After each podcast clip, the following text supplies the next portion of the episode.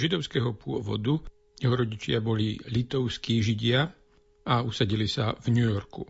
Ani jeho rodičia, ani Feynman sám neboli nábožensky založení. Teda chcem povedať, že sa sami za nábožensky založených nepovažovali a svoje židovské tradície príliš nepestovali. Feynmana už ako nositeľa Nobelovej ceny ale raz pozvali, aby prednášal budúcim rabínom. A tak sa stalo, že Feynman predniesol prednášku o kvantovej teórii poľa, mimo iné teda aj o podstate svetla, podľa najnovších vedeckých poznatkov, v takomto rabínskom prostredí. Dosť ho prekvapili otázky, ktoré dostal. V podstate jediná vec, ktorá jeho poslucháčov zaujímala, sa v tom či onom ohľade točila okolo otázky, či možno v sobotu zapnúť elektrické svetlo. Inými slovami, či sa zapálenie elektrického svetla dá považovať za zapálenie ohňa, lebo Tóra zakazuje zapaľovať v sobotu oheň. Friedmanovi sa nejako nedarilo vysvetliť im, že otázka takto položená je vlastne nezmysel, lebo nie je jasné, čo sa vlastne myslí slovom oheň. Rabíni tento argument nepríjmali. Pri nich bolo podstatné to, čo je napísané v Tóre. Nož, či sa už v sobotu smie alebo nesmie zapaľovať elektrické svetlo, to dnes určite nevyriešime. Chcel by som sa ale zdržať pri rabínskej interpretácii svätého písma. Minulé som vám rozprával, že obrad príbytok svetla, ktorý slúži ako titul tejto relácie, je z 38.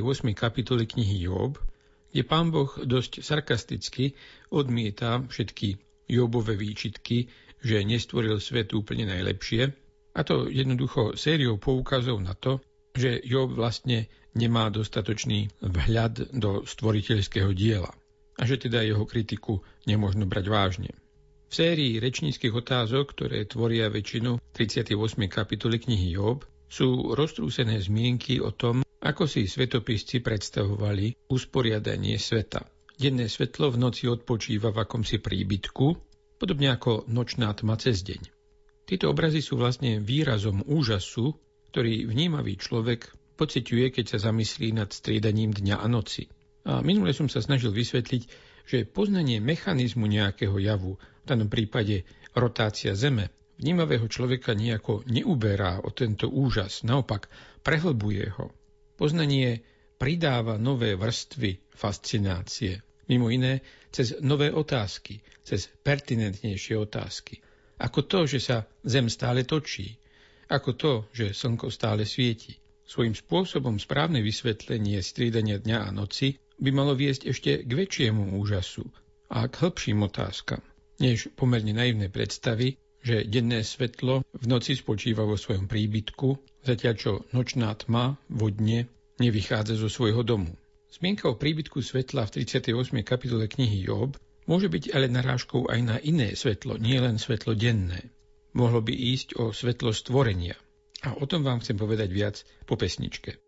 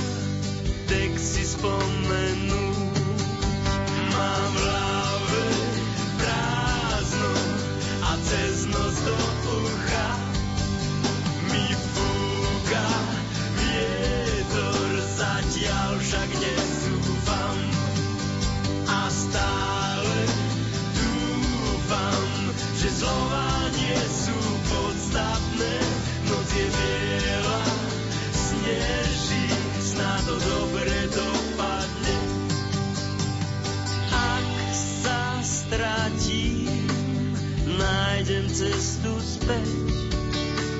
Skúsim na to radšej nemyslieť.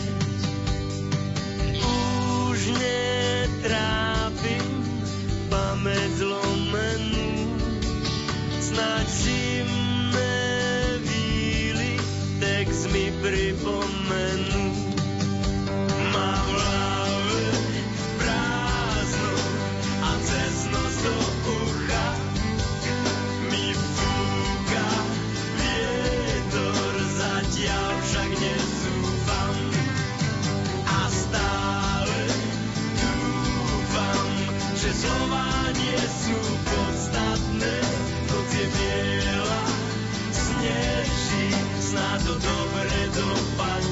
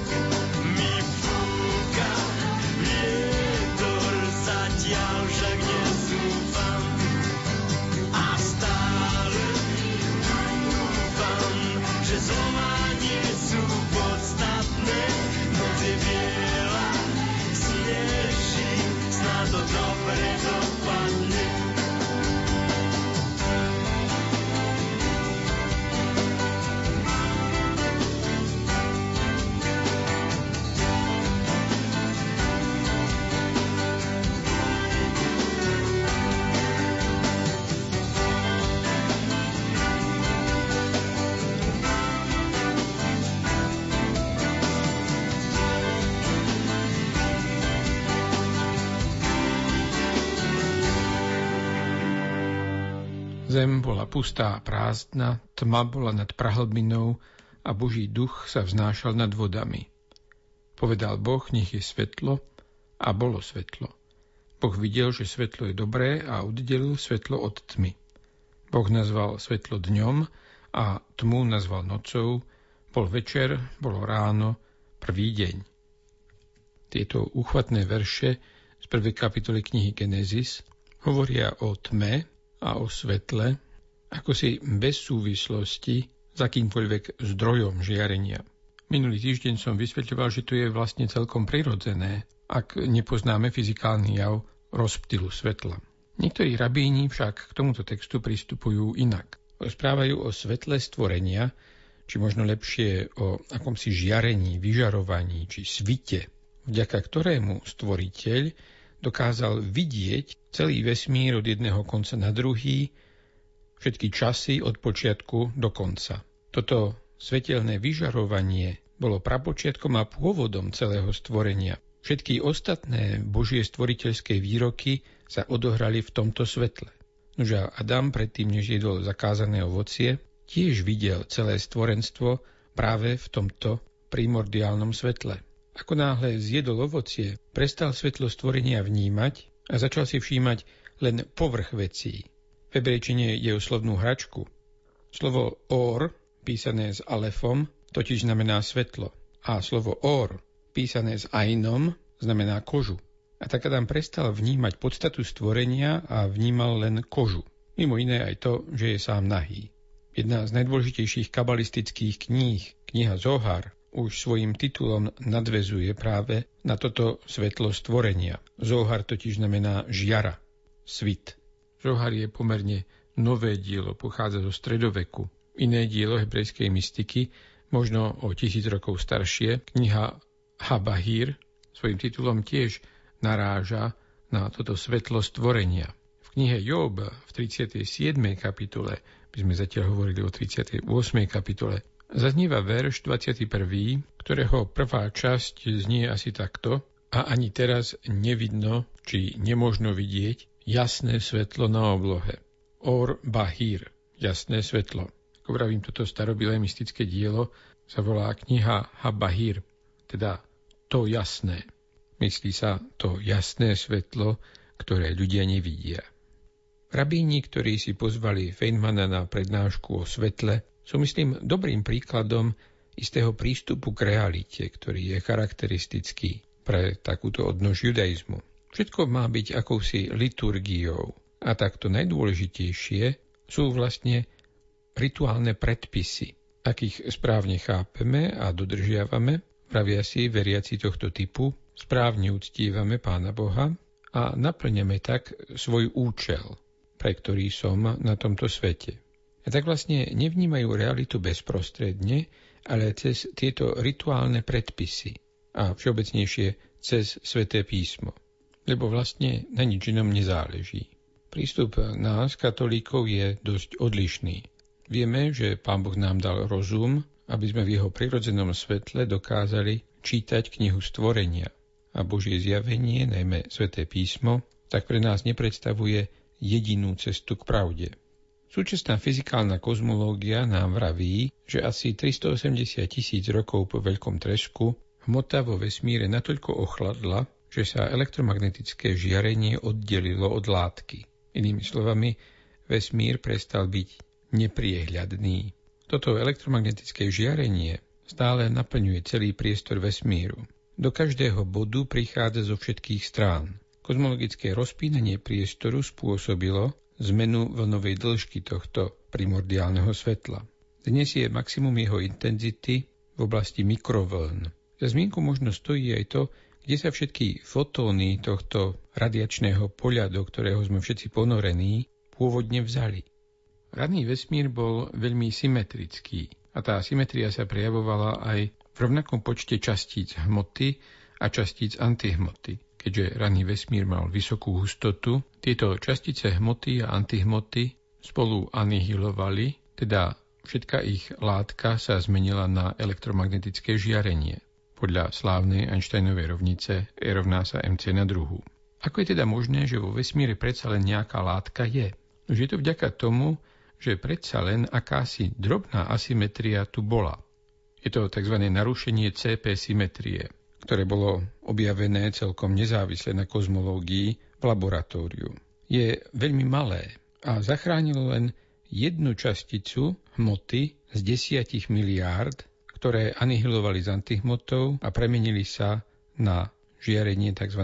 kozmického pozadia, o ktorom sme hovorili. Občas počuť výklad prvej kapitoly knihy Genesis v tom duchu, že Svetlo stvorené prvý deň, to je práve toto kozmické mikrovlné pozadie. Ide o veľmi podivný prístup k Svetému písmu. Kabalistická mystika je vlastne tiež dosť podivná, ale myslím si, že je oveľa inšpiratívnejšia.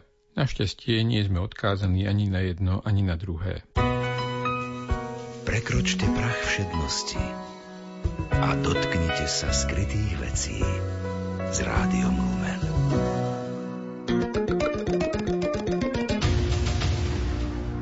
Vianočné recepty z regiónov, príloha pre krížovkárov, či rady ako v zdraví prežiť Vianoce. To všetko nájdete teraz v rozšírenom vianočnom vydaní týždenníkami. K tomu magazín s programom na celé sviatky. My s vami v každom okrese už 25 rokov.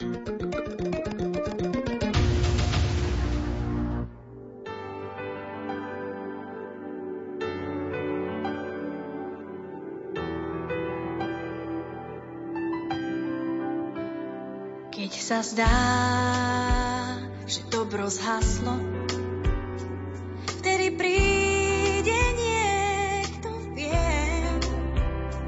Niečo v nás sa dlho bálo,